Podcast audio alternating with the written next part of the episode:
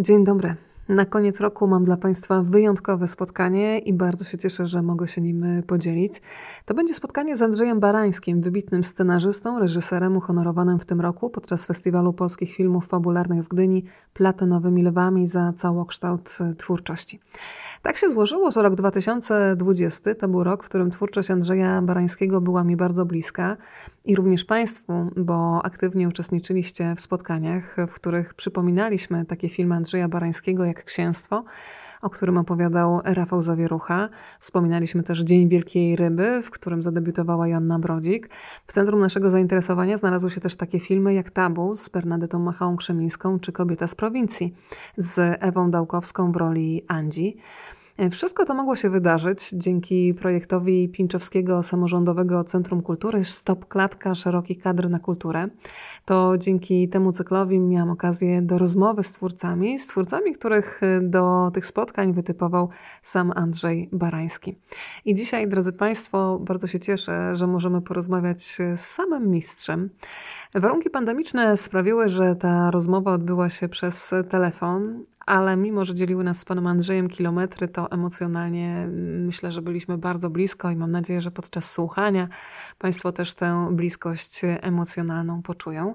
Przed nami opowieść o sztuce, o teatrze, o filmie, ale też o miłości. Takiej miłości, która bywa czasami zapisywana na malutkich karteczkach i przechowywana pudełku po butach. Ta opowieść y, przed nami.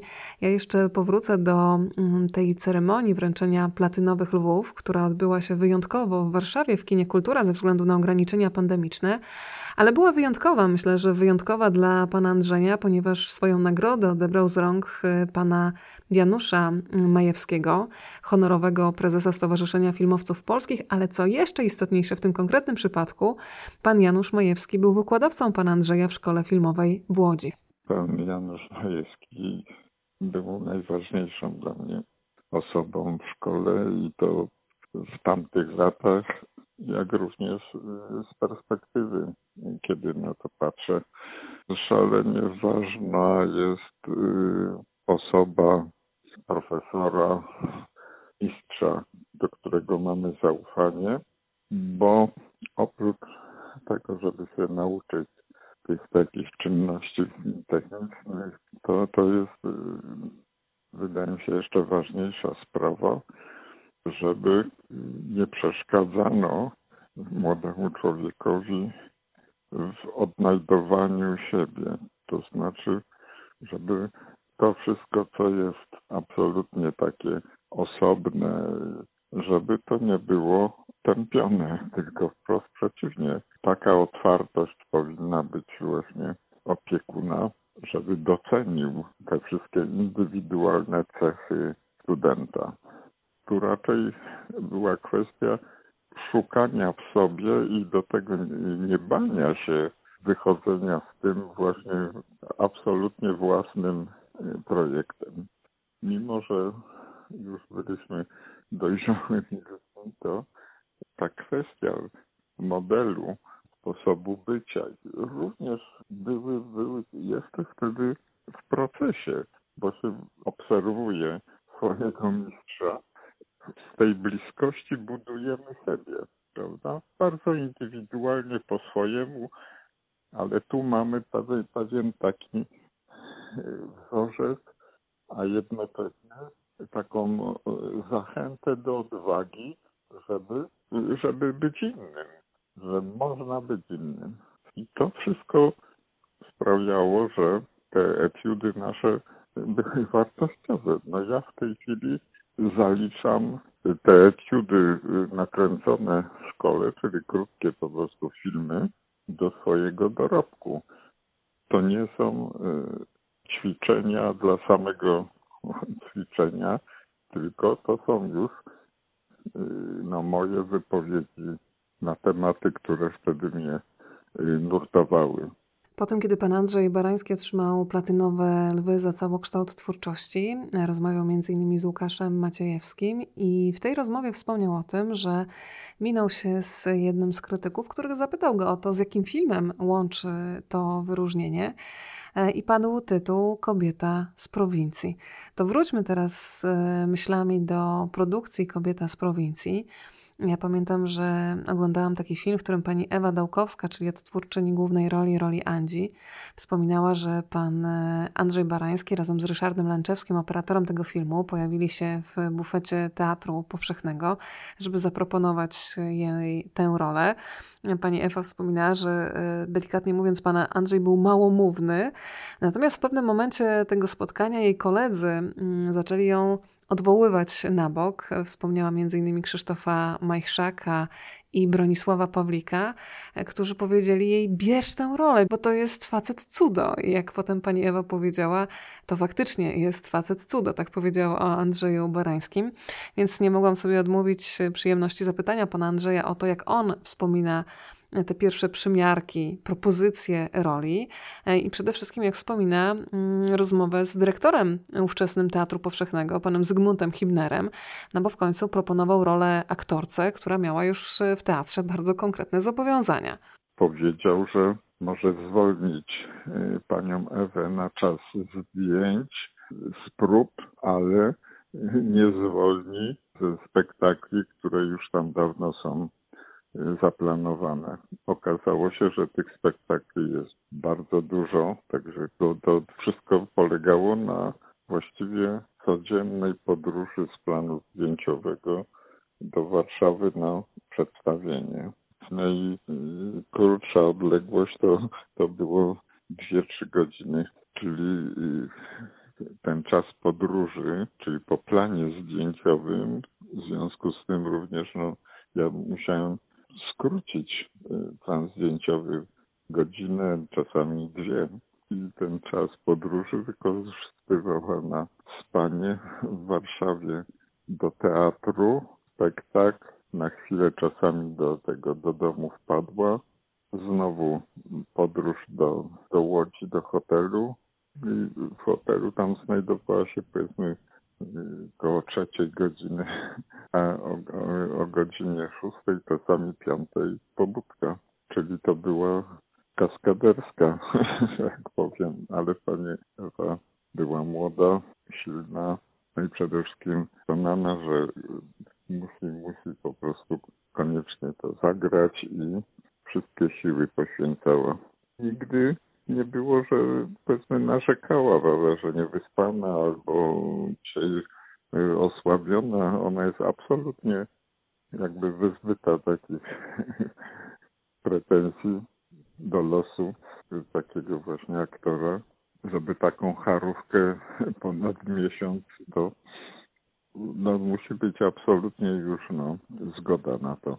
Warto powiedzieć o tym, że film Kobieta z prowincji po raz pierwszy pojawił się na wielkim ekranie w 1985 roku i że powstał on na podstawie maszynopisu Waldemara Siemińskiego, maszynopisu, który wówczas nosił tytuł Kobieta Pamiątka, później pojawił się już jako książka pod tytułem Kobieta z prowincji. Na ekranie w tę postać wcieliła się Ewa Dałkowska, a ja byłam bardzo ciekawa, czy ktoś jeszcze był brany pod uwagę przy okazji mm, obsadzania tej roli. E, I to, jak się okazało w rozmowie, otworzyło nam bardzo ciekawy wątek dotyczący e, doradców, którzy mm, sugerowali mm, Andrzejowi Barańskiemu e, no, inne kandydatury.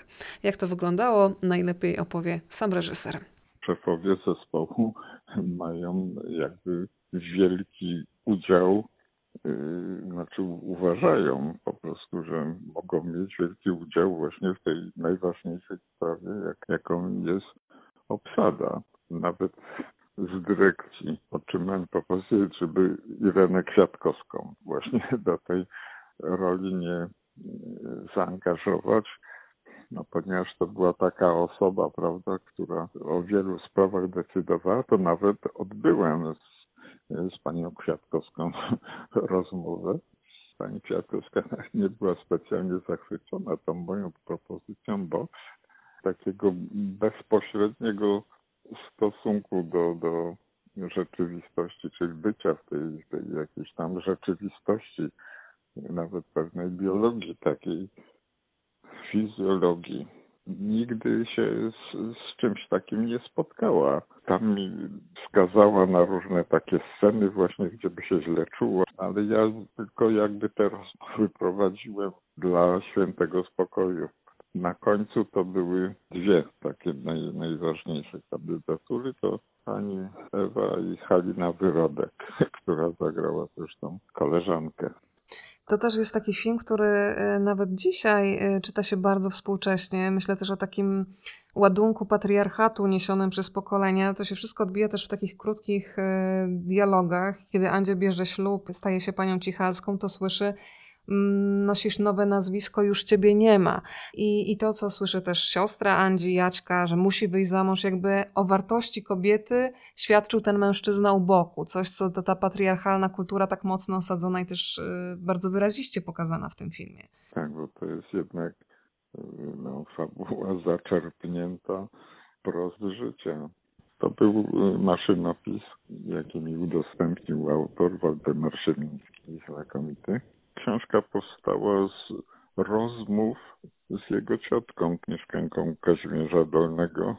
W niej z wykształcenia socjolog, autor, a jednocześnie szalenie taki wrażliwy prozaik.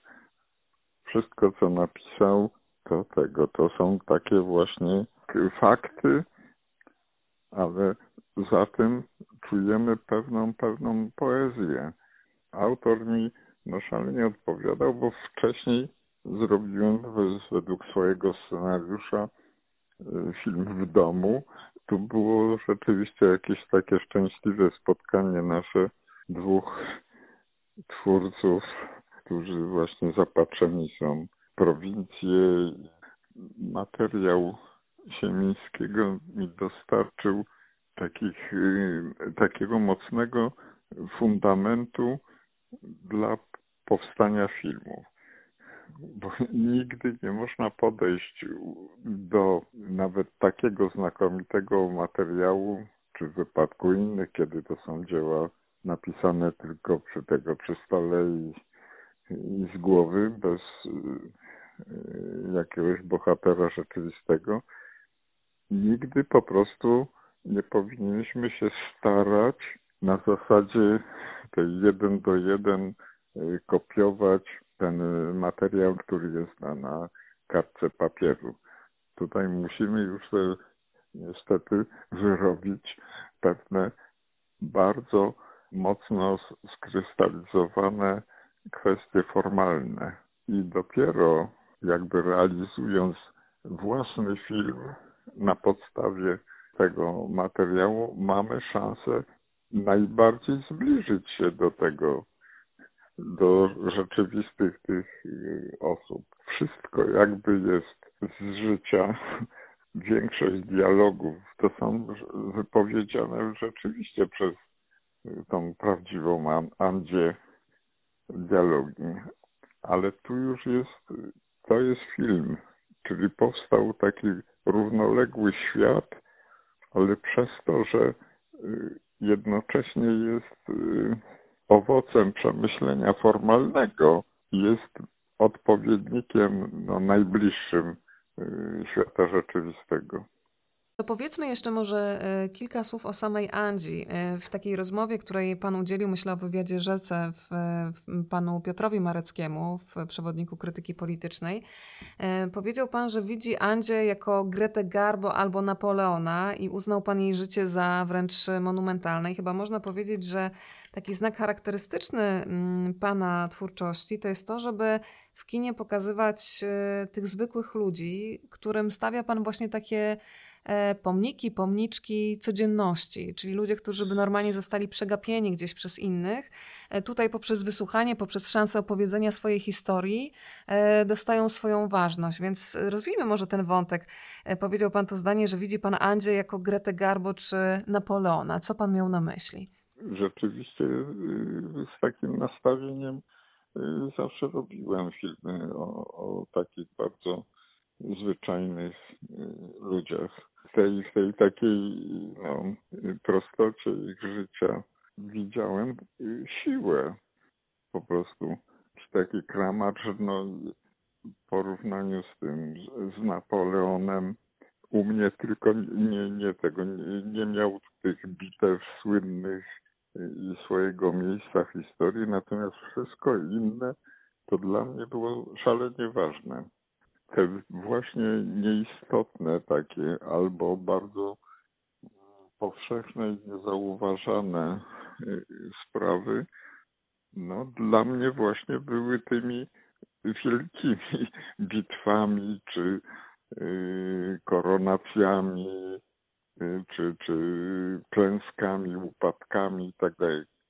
Czyli tym małym rzeczom nadawałem ten najwyższy po prostu wymiar. Czyli można powiedzieć, że te wszystkie upadki też Andzi yy, były jak klęski ważne, bitewne, ale też ona jak ten Napoleon cały czas powstaje. Ona się godzi na rzeczywistość, otrzepuje kolana yy, i bardzo dzielnie idzie dalej, prawda? No tak, ważna, symptomatyczna jest ta, ta ostatnia scena nauki chodzenia, prawda? Kiedy to, to z panią Henin grającą matkę, kiedy ta mała Andzioł stawia pierwsze kroki, co chwilę przewraca się, płacze, ale z taką olbrzymią zaciekłością wbija palce tamtą prawe, podnosi się, znowu parę kroków robi. Najlepszy obraz po prostu życia tej, tej bohaterki. To jest bardzo przemyślany film, taka opowieść o prostym życiu, ale z zastosowaniem bardzo wyrafinowanych środków e, filmowych. I tutaj myślę, że kluczowe też było spotkanie i praca z Ryszardem Lęczewskim E, opowiadał w takim krótkim nagraniu o kobiecie z prowincji, że e, bardzo chciał pana nie zawieść i wiedział, że ktoś akurat przy produkcji wyleciał z pionu scenograficznego, bo nie spełniał oczekiwań, więc on powiedział, że chciał zrobić wszystko, żeby zostać na tym planie i zrobić z panem ten film. Więc wpadł na taki pomysł, że przyszedł na plan z aparatem Praktika 35 mm E, i zaczął robić zdjęcia. I wiem, że panowie, e, i pan jest znany przede wszystkim z tego długiego okresu przygotowawczego, że najpierw ten film był e, w zasadzie opowiedziany poprzez zdjęcia i chyba panowie w bardzo podobny sposób też myślą o filmie, bo Ryszard Lanczewski powiedział coś, coś takiego, że u niego najpierw zawsze jest intuicja, Potem jakoś to przechodzi przez, tej, przez takie intelektualne myślenie, on to nazwał takim drgnięciem intelektualnym, ale ostatecznie zawsze idzie za tą intuicją i, że, i wiem, że w przypadku kobiety z prowincji e, panowie nawet e, celowo, świadomie złamali niektóre reguły montażowe, bo ważniejsza była opowieść o człowieku. To, co udało się opowiedzieć poprzez światło, poprzez wejście w, w tę scenerię, którą panowie zarejestrowali. Bardzo mieliśmy podobne podchodzenie do rejestracji świata. Oczywiście ta metoda tych zdjęć niesamowita. No, wtedy przecież trzeba było robić normalne zdjęcie, prawda? Na później na tego, na papierze i tak dalej. Zakład wytwórni nam to robił. Czasami jeszcze prosiliśmy o powiększenie. Dzisiaj taki okres przygotowawczy w ogóle nie, niewyobrażalny jest Ile czasu to trwało, panie Andrzeju? Chyba około trzech miesięcy wędrówek. Lęczewski po prostu był przekonany do słuszności takiej metody. No, nikogo nie można by było zmusić do tego, żeby dzień w dzień spacerował po małych miasteczkach, bo przenosiliśmy się z jednego miejsca tego na drugie. On widział dla siebie szansę, żeby maksymalnie zrealizować swoje po prostu plany artystyczne. To było wspaniałe, bo w ten sposób można powiedzieć, że wychodziliśmy pewien kształt artystyczny tego filmu. Jak się dowiedziałam dzięki rozmowie z panem Andrzejem Barańskim, bardzo ważną postacią przy powstawaniu filmu Kobieta z prowincji była jego, uwaga, uwaga, jamniczka, klapka. Jaka była konkretnie jej rola? Proszę posłuchać. Klapka była, można powiedzieć, trzecią osobą w tych naszych rozmowach o filmie. W tym czasie żona robiła inny film, rzadko w domu przebywała i to nie w tych godzinach, kiedy pracowaliśmy. Mianowicie Rysiek przyjeżdżał przed południem, pracowaliśmy do popołudniowych godzin. W momencie, jak on się zjawiał, natomiast klapka opuszczała swoje legowisko i sadowiła się pomiędzy nami na, na kanapie, gdzie pracowaliśmy. Był duży stół, można było rozłożyć zdjęcia. No, nigdy się nie zdarzyło, żeby klapka nas nam zostawiła samych. Spała, budziła się, popatrzyła na to, co, to, co robimy. Do tego stopnia już był pewien rytuał, bo o pewnej godzinie zeskakiwała z kanapy. To był znak, że, bo punktualnie zawsze to robiła, że Lęczewski ma wyjść z nią na spacer. W tym czasie ja przygotowywałem coś do zjedzenia, odgrzewałem i to był taki właśnie już cały, cały rozkład tych naszych działań.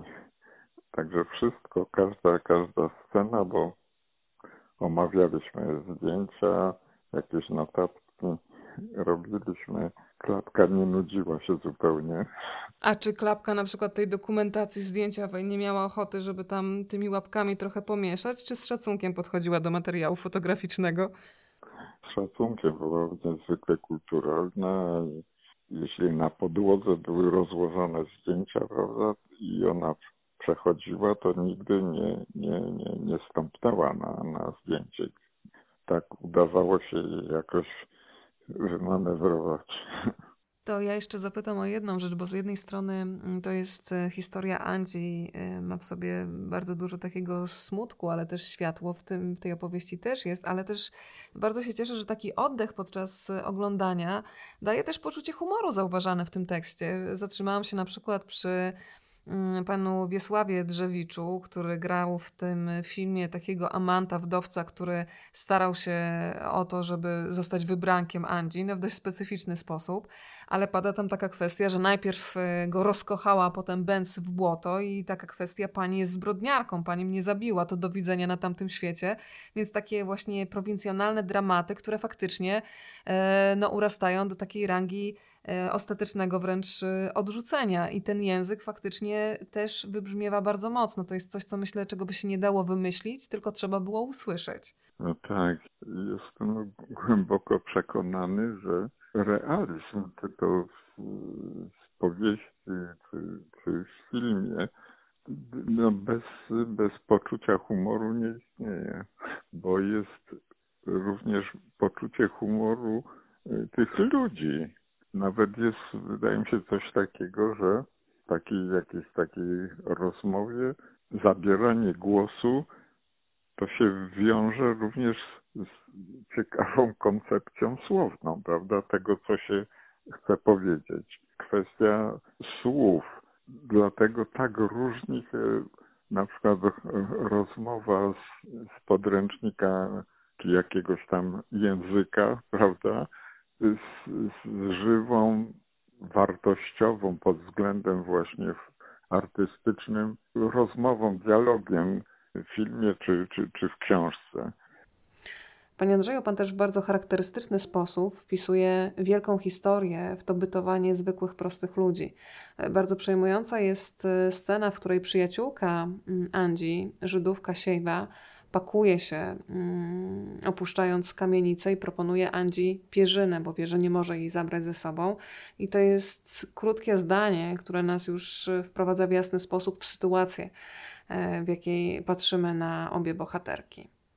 To jest takie rzeczywiście prawdziwe przedstawienie, ktoś by mógł powiedzieć, kwestii polsko-żydowskiej na tle e, wojny z Niemcami prawda? Na to rozwiązanie wiele osób y, i piszących właśnie zwracało uwagę to, co pani y, wydobyła właśnie tą, tą, tą pierzynę.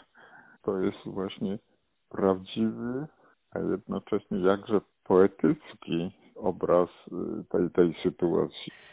W filmie Andrzeja Barańskiego detale są bardzo istotne detale codzienności. Mm, z jednej strony myślę sobie teraz o filmie, ale myślę też y, o takich scenariuszach życiowych, bo przypomniałam sobie fantastyczną książkę, w zasadzie album Moja Albinoczka, która potrafiła mocno kochać.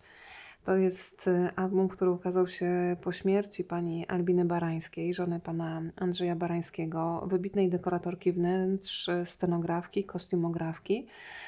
Y, a w tej książce mm, zostały zachowane takie dowody codziennej miłości. Karteczki pozostawiane sobie gdzieś y, w biegu w domu. Jakie to były karteczki? O tym już najpiękniej opowie pan Andrzej Barański. Karteczki, które zbierałem, taka specyficzna korespondencja dotycząca właśnie informacji, co mam zjeść, bo żona przygotowała. A ponieważ no, obydwoje pracowaliśmy w filmie, więc byliśmy, no to było życie takie w biegu i ciągłe mijanie się, więc potrzebne były właśnie informacje pisane. Dotyczyły naszego po prostu życia wprost. Panie Andrzeju, a pan miał jakieś takiej, bo y, takiej karteczki pewnie wiele osób sobie dzisiaj w małżeństwach zostawia, ale też szczerze mówiąc, wiele osób, kiedy już odczyta komunikat z karteczki, to ta karteczka ląduje niestety w koszu, więc zastanawiam się, czy pan miał jakieś specjalne pudełeczko, gdzie sobie chował te skarby, bo to były, mm, czasami jest tak, że nie ma człowieka przy nas, albo wypiliśmy z kimś lata temu herbatę, ale ta herbata nas grzeje do dzisiaj. E, tak to działa, bo, bo ta pamięć jest niezwykła i, i ja wierzę, że ludzie są w nas, te, te, fragmenty dobrej energii, które od nich dostaliśmy. Więc pan miał jakieś pudełko, gdzie pan to składował, odkładał sobie te karteczki, takie karteczki pełne czułości. To jeszcze w ten sposób było zbierane, że żona nie wiedziała o tym. Zresztą do końca nie, nie wyjaśniona jest ta u mnie sprawa, bo przecież to na przestrzeni wielu lat się odbywało. Czy może w, w końcu wiedziała, ale nie chciałam jej w tym przeszkadzać. Mówię tym, tym że, że wie. No, ale wydaje mi się, że nie. Także ja zbierałem i do jakiegoś tam pudełka jedno szczególne było właśnie po butach takie właśnie i starałem się y, jak, jak najwięcej tych y, karteczek, znaczy nie jakiejś tam y, okazji nie przepuścić, prawda, żeby tego, żeby ta karteczka na przykład została i w związku z tym żona zniszczyła ją, czy gdzieś tam się, żeby za tego zapodziała.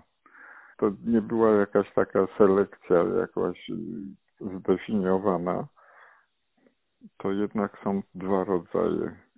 Takie jedno dotyczące bardzo tej praktyki życiowej, rzemiosła życia, a drugie wyznania miłosne.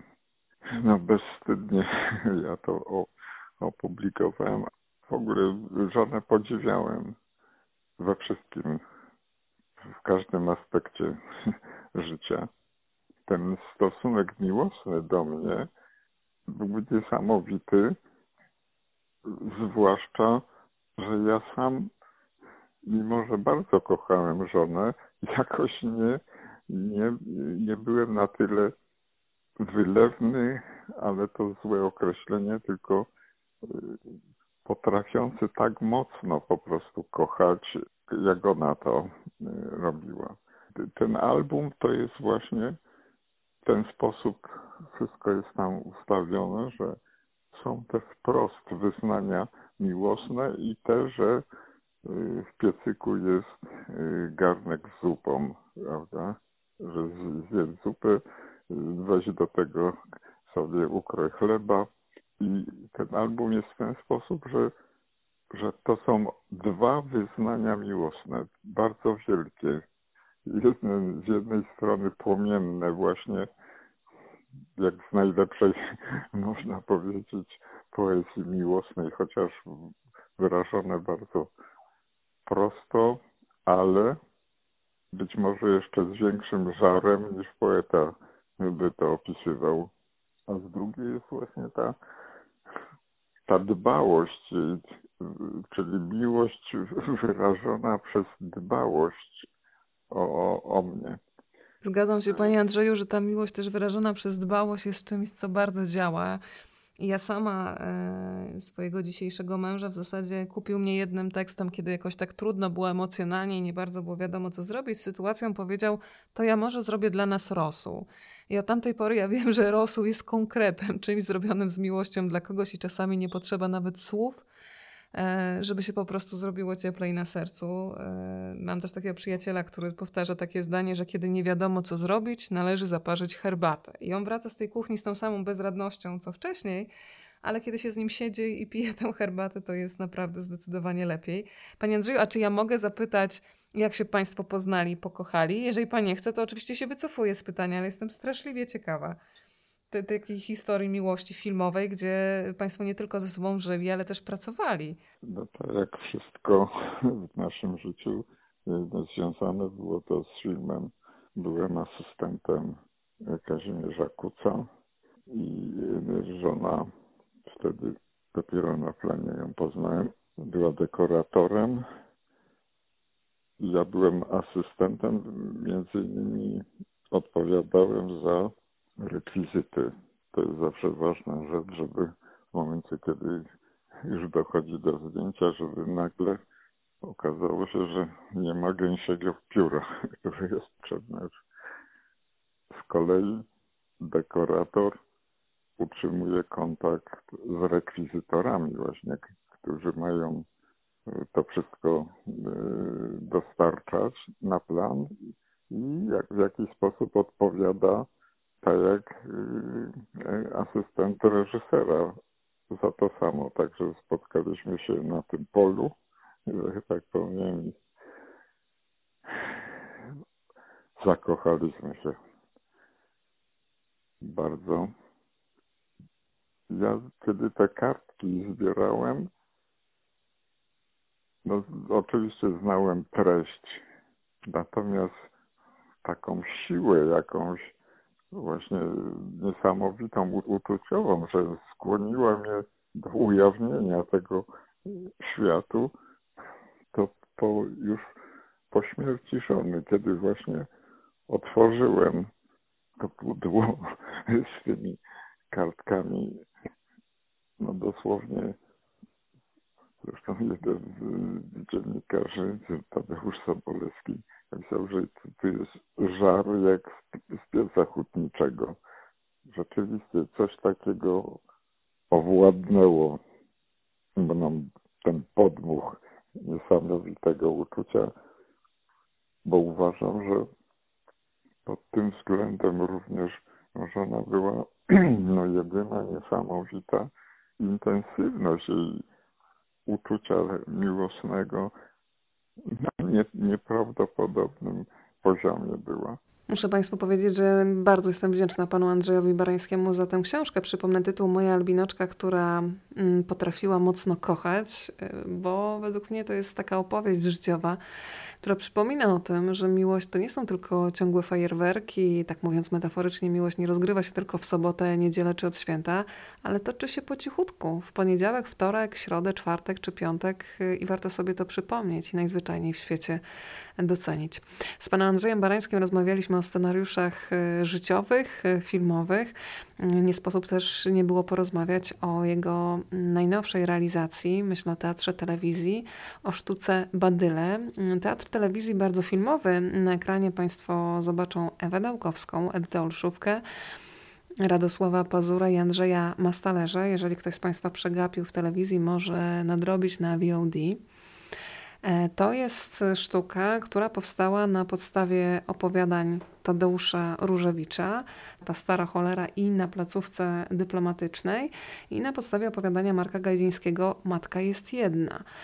Zanim wprowadzimy Państwa w tę opowieść, to chciałam jeszcze na chwilę się zatrzymać przy wyjątkowej relacji, e, jaka łączyła pana Andrzeja Barańskiego z e, panem Tadeuszem Różewiczem. W tej rozmowie rzece, której pan udzielił, bardzo mnie zatrzymało takie krótkie zdanie, tym bardziej, że jesteśmy przed świętami, że kiedyś Tadeusz Różewicz poprosił pana o pomoc przy zakupie choinki chociażby, więc znowu takie to, co pan mówił o Januszu Majewskim, że to jest przesiąkanie daną osobowością, że niekoniecznie trzeba się czegoś od kogoś uczyć na wykładach, w jakiejś takiej formie szkolnej. I pan powiedział zdanie, które bym poprosiła o rozwinięcie y, go, że znajomość z panem Tadeuszem to dla pana najważniejszy uniwersytet i takie zdanie, które najmocniej na mnie zadziałało. Znajomość y, z panem Tadeuszem dała mi coś ważnego. Zaakceptowałem siebie. Możemy troszeczkę tę opowieść rozwinąć? Pan Tadeusz był pierwszą y, taką osobą właśnie, bo do tej pory no, głównie miałem kontakty z, z ludźmi nazwijmy to, mimo że znaczy traktując to bez różnicy wieku, to, to z jednego środowiska. Pan Tadeusz był już znakomitym poetą, uznanym i nagle wszedłem w krąg znajomych jego. Tu była właśnie ta sprawa, tak jak mówiłem o szukaniu drogi dla e, reżysera, dla artysty w kontakcie z mistrzem, wtedy Januszem Majewskim. Tutaj było poznawanie człowieka, który e, jest po prostu znany w całej Polsce, w całej Europie. Więc wszystko to, co w zwykłym tym naszym kontakcie on zamykał w słowach, prawda? Otrzymywałem w sposób taki dosłownie jak, nie wiem, jak podanie ręki. Tutaj jakby przeniosłem się po prostu do innego wartościowania, nie czegoś takiego, że przeczytałem o tym, tylko absolutnie wynikający z kontaktu z tym człowiekiem. Zresztą na przestrzeni tych lat coraz bardziej zbliżaliśmy się i później ta, ta, ta znajomość no, trwała przez, przez całe, całe lata. Dla mnie najważniejsze było to, że poznałem człowieka, który tworzy i często widziałem, jaki był impuls po prostu do powstania utworu. Czyli tutaj przeszedłem na taką, na, już na, na taki poziom odbioru sztuki, gdzie zna się po prostu ten wspaniały taki, no w końcu jednak y, ponadnaturalny proces właśnie twórczości że jest jakieś tam zdarzenie. Ja później czytam wiersz i, i tam widzę właśnie to, co się zdarzyło, czy, czy, czy to wynikło już wcześniej z, no, w, w naszej rozmowie. Pan wspominał na przykład z Łukaszem ten list do ludożerców, prawda, który wziął się z takiej codziennej sytuacji i to chyba pokazywało też, że tak naprawdę to artysta nadaje rangę temu, co jest y, właśnie istotne, ważne, że nie, to nie musi być coś niezwykłego, przełomowego. Jednocześnie dał mi wiele do myślenia o, o życiu. Co jest dobre, co jest złe, czy, czy głupie. No tutaj w wypadku pana Tadeusza Żewnika jeszcze był jeden bardzo ważny pomost naszego porozumienia, Mianowicie pan Tadeusz był z takiego Pinczowa też, mianowicie z Radomska. Ludzie, idee mało, małego miasteczka znakomicie w lot żeśmy się rozumieli. Mogliśmy y, wspólnie się bawić pewnymi rzeczami, przytaczając właśnie ze swoich tych rodzinnych miejscowości ludzie, zachowania, wartościowania. Także zawsze jak coś tak nie kleiło się rozmowa, czy aura była niewyraźna, ale wystarczyło hasło właśnie, to wie pani Pińczów czy Radomsko, już pogoda nie liczyła się, liczyło się to, co zaczęliśmy rozmawiać, śmialiśmy się, nawet odczytywanie później już bardziej no, złożonych spraw dotyczących czy literatury, czy poezji, to kluczem były te właśnie wspólne dla nas y, przeżycia. No bo podobnie jak, jak ja, miałem chyba 13 czy 14 lat, jak tak naprawdę przeniosłem się już gdzie indziej, ale miejsce urodzenia zostało na całe życie. To samo jest, było z, z panem Tadeuszem. Po tym Radomsku była Częstochowa, Kraków, Gliwice, później Wrocław, a tak naprawdę to był ciągle z Radomska. Panowie też, pan to powiedział Piotrowi Mareckiemu, że Różewicz, a za nim ja mówimy, że jeśli świat dostanie trochę mądrości, to przyjdzie ona z prowincji. Potem w tej rozmowie pojawia się też kolejne zdanie: wszystko zaczyna się od uznania talerza ciepłej zupy. E, I to też jest mi jakoś takie bardzo bliskie, ale zastanawiam się, czy e, ten Pinczów od początku był dla Pana taki ważny? Czy był jakiś etap w młodości, e, czegoś takiego, że człowiek się chciał odciąć od Pinczowa? Bo to myślę, jak obserwuję czasami dość sporą ilość takich młodych ludzi dzisiaj, to wiele osób jakby chciało w ogóle właśnie wymazać swoje miejsce urodzenia, zamiast potraktować to jako swoją siłę, to tak w bardzo sztuczny sposób chce się na nowo wmontować, zapuścić korzenie, na przykład pochodząc z małego miasteczka w Warszawie i już tylko o tej warszawskości swojej mówić. Więc zastanawiam się, jak to było u Pana. Czy od początku ten Pinczów to były właśnie mocne korzenie, coś co budowało, a nie coś, od czego się człowiek chciał odciąć? Pinczowie był taki krąg rówieśników, którzy no, namiętnie czytali książki, gazety.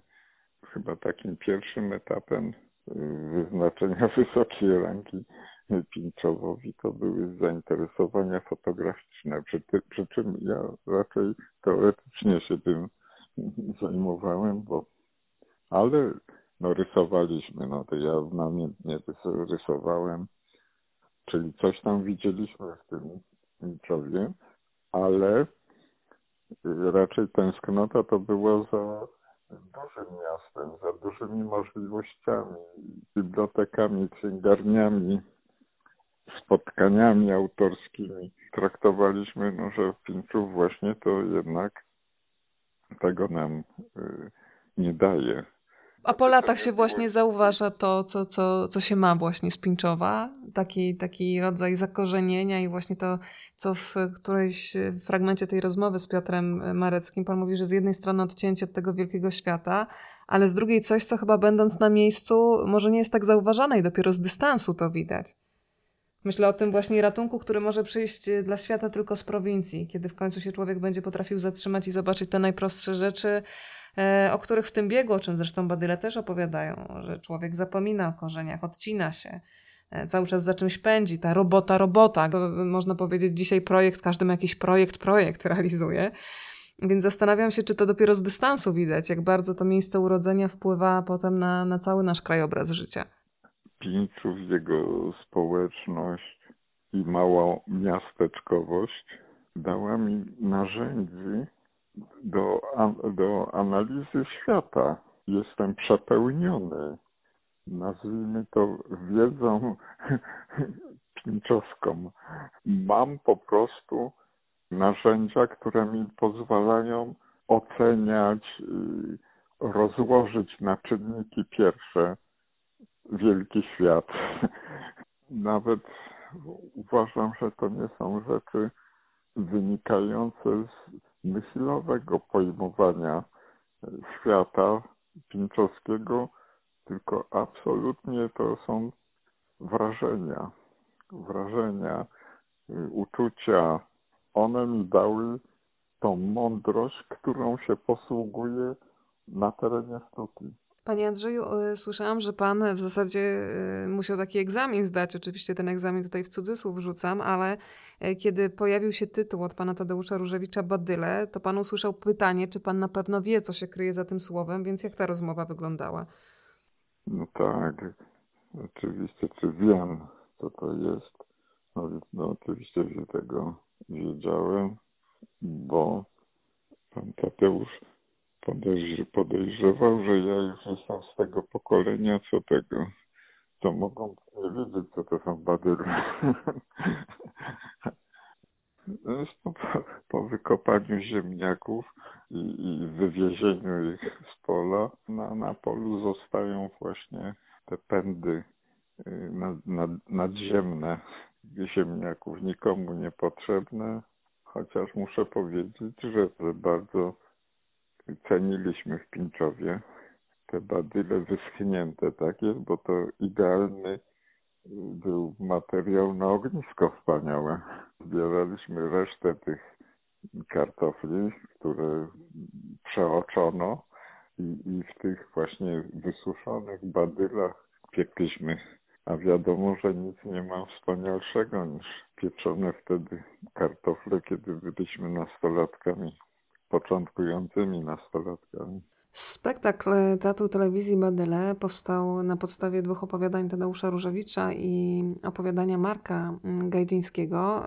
Skupmy się teraz na tych opowiadaniach Tadeusza Różewicza, tym bardziej, że pan doskonale wie, w jakich okolicznościach one powstawały, bo tutaj znowu Tadeusz Różewicz y, czerpał z życia.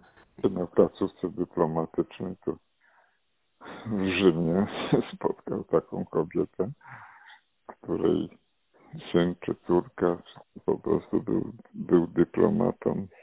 Podobnie tamto, to jest w domu pracy twórczej, wybrał się na, na spacer i spotkał taką kobietę, która znalazła okazję, żeby opowiedzieć o swoim życiu, bo nie bardzo miała komu, bo ponieważ nikt tam już nie słuchał. To samo ta z ambasady. Czyli takie osoby, które koniecznie chciały się wygadać. Dla mnie te, ta scena jest y, takim dowodem na to, że każdy ma bardzo ciekawą historię do opowiedzenia, tylko po prostu trzeba go wysłuchać. I mam wrażenie, że to samo wysłuchanie jest już nadaniem znaczenia życiu. E, I bardzo często potrzebujemy, każdy z nas, chyba takiego, takiej uwagi i zauważenia, i może nawet nadania wartości, że już bycie wysłuchanym powoduje, że człowiek czuje, że on jest i że jego znaczenie jest istotne dla świata jednak, bo chyba tego, takiego potwierdzenia chyba każdy potrzebuje, nawet podświadomie, jeżeli nie jest tego w stanie jakoś intelektualnie nazwać. To nawet jest taki, taki y, no, jeśli nie mamy kogo, kogo obdarzyć tą swoją opowieścią, albo nie chce tego ktoś słuchać, albo w ogóle nikt nie chce tego słuchać, no to jest taka bolesna bardzo sprawa. Ta kobieta, jakby, no ta z tej ambasady, to tam tak zrobiłem, że ona dosłownie chodzi tam za tym Andrzejem Nastalerzem, prawda, drepcze tam za nim, żeby tego, żeby on czasami za daleko nie, nie odszedł od niej, ona chce mu cały czas opowiadać. No, jak to ludzie, no, z jednej strony jakiś szacunek dla osoby, która to opowiada, a z drugiej takie średnie zainteresowanie losem drugiego człowieka. Dla mnie to też jest y, taka sztuka też bardzo współczesna, bo przecież bardzo często w takiej rzeczywistości też korporacyjnej, w momencie, kiedy jeszcze ludzie pracowali ze sobą, kiedy nie było e, zamknięcia. Bardzo często gdzieś na korytarzach e, gdzieś padało takie zdanie, co u ciebie słychać i człowiek jeszcze nie zdążył otworzyć ust i już widział plecy tej drugiej osoby. Więc to zainteresowanie sobą czasami jest takie no, bardzo pozorne i to też widać w tym tekście Tadeusza Różewicza. A w tej rozmowie rzece, której pan udzielił, to chyba jest taka najlepsza esencja podsumowania tego, że nie ma na świecie nic lepszego niż rozmowa, pan powiedział. Może być o niczym, ważne by była z kimś. Czyli to nasze pragnienie tak naprawdę obecności, że czasem e, temat nie jest najistotniejszy, czasem ważne jest to wyjście po choinkę, jak, jak, jak e, pan z panem Tadeuszem Różewiczem. Swoją drogą zastanawiam się, e, na jaką choinkę wybór padł, bo to są detale, które też sporo mówią o człowieku, więc dopytam, skoro mam okazję. Pamięta pan jeszcze? To już dokładnie pamiętnotkę, jak żeśmy nieśli. Bo to tam kawałek drogi było.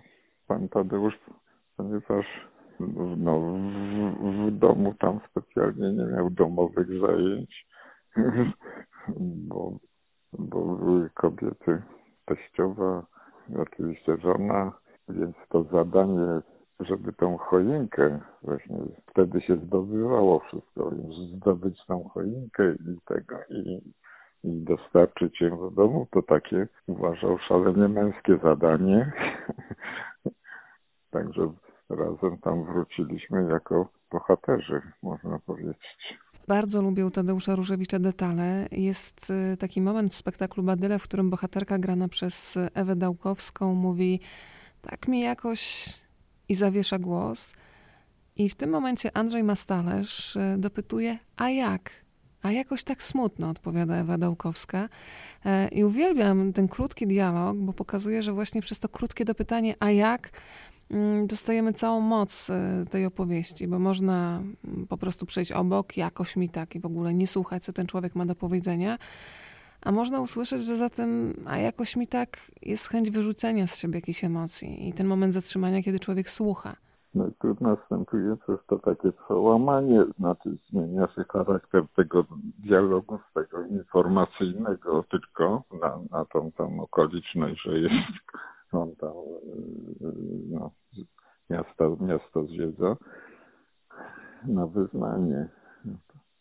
Zresztą bywało tak, że tego, że te, te właśnie stwierdzenia czy sądy Różewicza no, spotykały się z krytyką, ponieważ on występował jeśli dalej kontynuować filozofię, to taką filozofią właśnie ludzi y, prostych. Uważał, że to jest mądre. Panie Andrzeju, a co zdecydował o tym, że ponownie zaprosił Pan do współpracy panią Ewę Dałkowską? Myślę tutaj cały czas oczywiście o spektaklu Badyle, gdzie wystąpiła w zasadzie w roli matki w trzech odsłonach. Nie chcę tutaj za dużo powiedzieć, żeby nie zdradzać konstrukcji bardzo charakterystycznej tego spektaklu. Co spowodowało, że zdecydował się Pan właśnie na tę, a nie inną aktorkę, która cały czas e, przez cały spektakl ma przy sobie uwagę widza? Wiedziałem, że ona to udźwignie, bo e, Różewicz jest szalenie trudnym do nauczenia się ponieważ te struktury zdań jego są no, to, to taka pianistyka dosłownie. To nie jest, jakby się wydało, potoczysty dialog. Dopiero w momencie właśnie poznawania tekstu, nauczenia się jest, jest to trudne i w tej chwili genialną aktorką jest pani Ewa. Badyle jej rola no, zostały, zostały no, niesamowicie z najwyższym uznaniem jej, jej, jej kreacja przyjęta. No jest to w wspaniałej formie. No zresztą w Nowym Teatrze, tam u Warlikowskiego występuje w różnym repertuarze, ale jak to jest, że oczywiste, że nie zawsze trafia się taka rola jak tutaj w tym w Badylach. Pan Andrzej Barański, zanim pojawił się w Szkole Filmowej w Łodzi, studiował na Politechnice w Gliwicach. E, tam też e, do świata teatru wciągnął go Wojciech Przoniak, aktor, który niedawno w tym roku odszedł. E, I pomyślałam sobie, że ta rozmowa też będzie dobrym momentem, żeby wspomnieć energię tego niezwykłego aktora E, i czasy studenckie, które panów połączyły, bo z tego co wiem, to właśnie pan Wojciech Przoniak zaproponował Andrzejowi Barańskiemu stworzenie plakatu do teatru, potem mm, pojawiła się scenografia, potem już e, przygotowywanie konkretnych e, spektakli.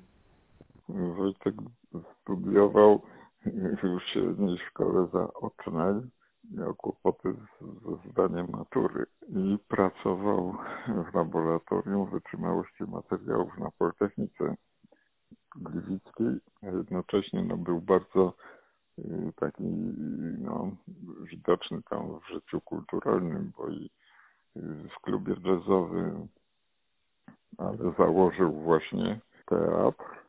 Zetknąłem się z nim właśnie w klubie jazzowym i, i, i zaproponował mi właśnie, żebym zrobił plakaty mu do tego teatru poezji czy Politechniki i, i tak się zaczęło. On był niesamowity pod względem jakby wynajdywania ludzi, wciągania ich do swoich tych projektów. Także jak tam zacząłem z nim, to już coraz bardziej, że tak powiem, byłem obciążony nowymi tam zadaniami u niego. No oczywiście sam Wojtek to jest olbrzymi, olbrzymi temat i znakomity. No trudno mi już upłynęło trochę od jego odejścia. Trudno mi się pogodzić, że go nie ma. I takie, takie to bardzo egoistyczne również sprawy, że tego no, już się tak nigdy nie pośmieje po prostu, jak to było każde, każde spotkanie Szaniakiem. Bardzo się cieszę, że w trakcie tej rozmowy z panem Andrzejem Barańskim mogliśmy mm, wspomnieć pana Wojciecha Przoniaka i ten niezwykły dar dany nielicznym rozśmieszania innych ludzi, zostawiania takiej pozytywnej energii w e, człowieku. E, zamykając spotkanie z panem Andrzejem Barańskim, oczywiście musiałam go zapytać o to, nad czym teraz pracuje. W jego ręce trafiły platynowe lwy za całokształt twórczości. Mm, ale to nie jest podsumowanie twórczości, to jest motywacja do tego, żeby nadal działać, tworzyć kolejne filmy i zapraszać do świata swojej wyobraźni kolejnych e, widzów. Jeżeli Państwo są ciekawi, nad czym teraz pracuje Pan Andrzej Barański, odpowiedź przed nami. Przystąpiłem jakby do, nazwijmy, renowacji wcześniejszego mm, tam pomysłu Szaniawskiego. Przy czym moja, moja jest konstrukcja i w ogóle pomysł na, na przedstawienie, ponieważ to, to jest y, kompilacja, także tytuł tu nic y, nie, jakby nie powie, to są z opowiadań Faniawskiego y, stworzony taki, chociaż powiem, bo to jest tytuł jednego z opowiadań Przygoda odmłodzonych, dziejąca się w takim ośrodku właśnie dla starszych panów i uda, że można oszukać czas, że w wyniku zabiegów pewnych i tak dalej można poczuć się młodym. Drodzy Państwo, to ja życzę wszystkim takiej wiecznej młodości w sercach. A myślę, że w dużej mierze o tej młodości w sercach e, decyduje umiejętność zatrzymania i zauważenia detali tak istotnych w twórczości Andrzeja Barańskiego. Pięknie dziękuję Państwu za uwagę, a Panu Andrzejowi Barańskiemu wysyłam całą moc y, dobrych myśli, dziękując y, z ogromną wdzięcznością za to spotkanie. Ukłony także w stronę Iwony Senderowskiej, dyrektor Pińczowskiego Samorządowego Centrum Kultury, która zaprosiła mnie do projektu Stop Klatka, szeroki kadr na kulturę. To była fantastyczna przygoda, za którą dziękuję.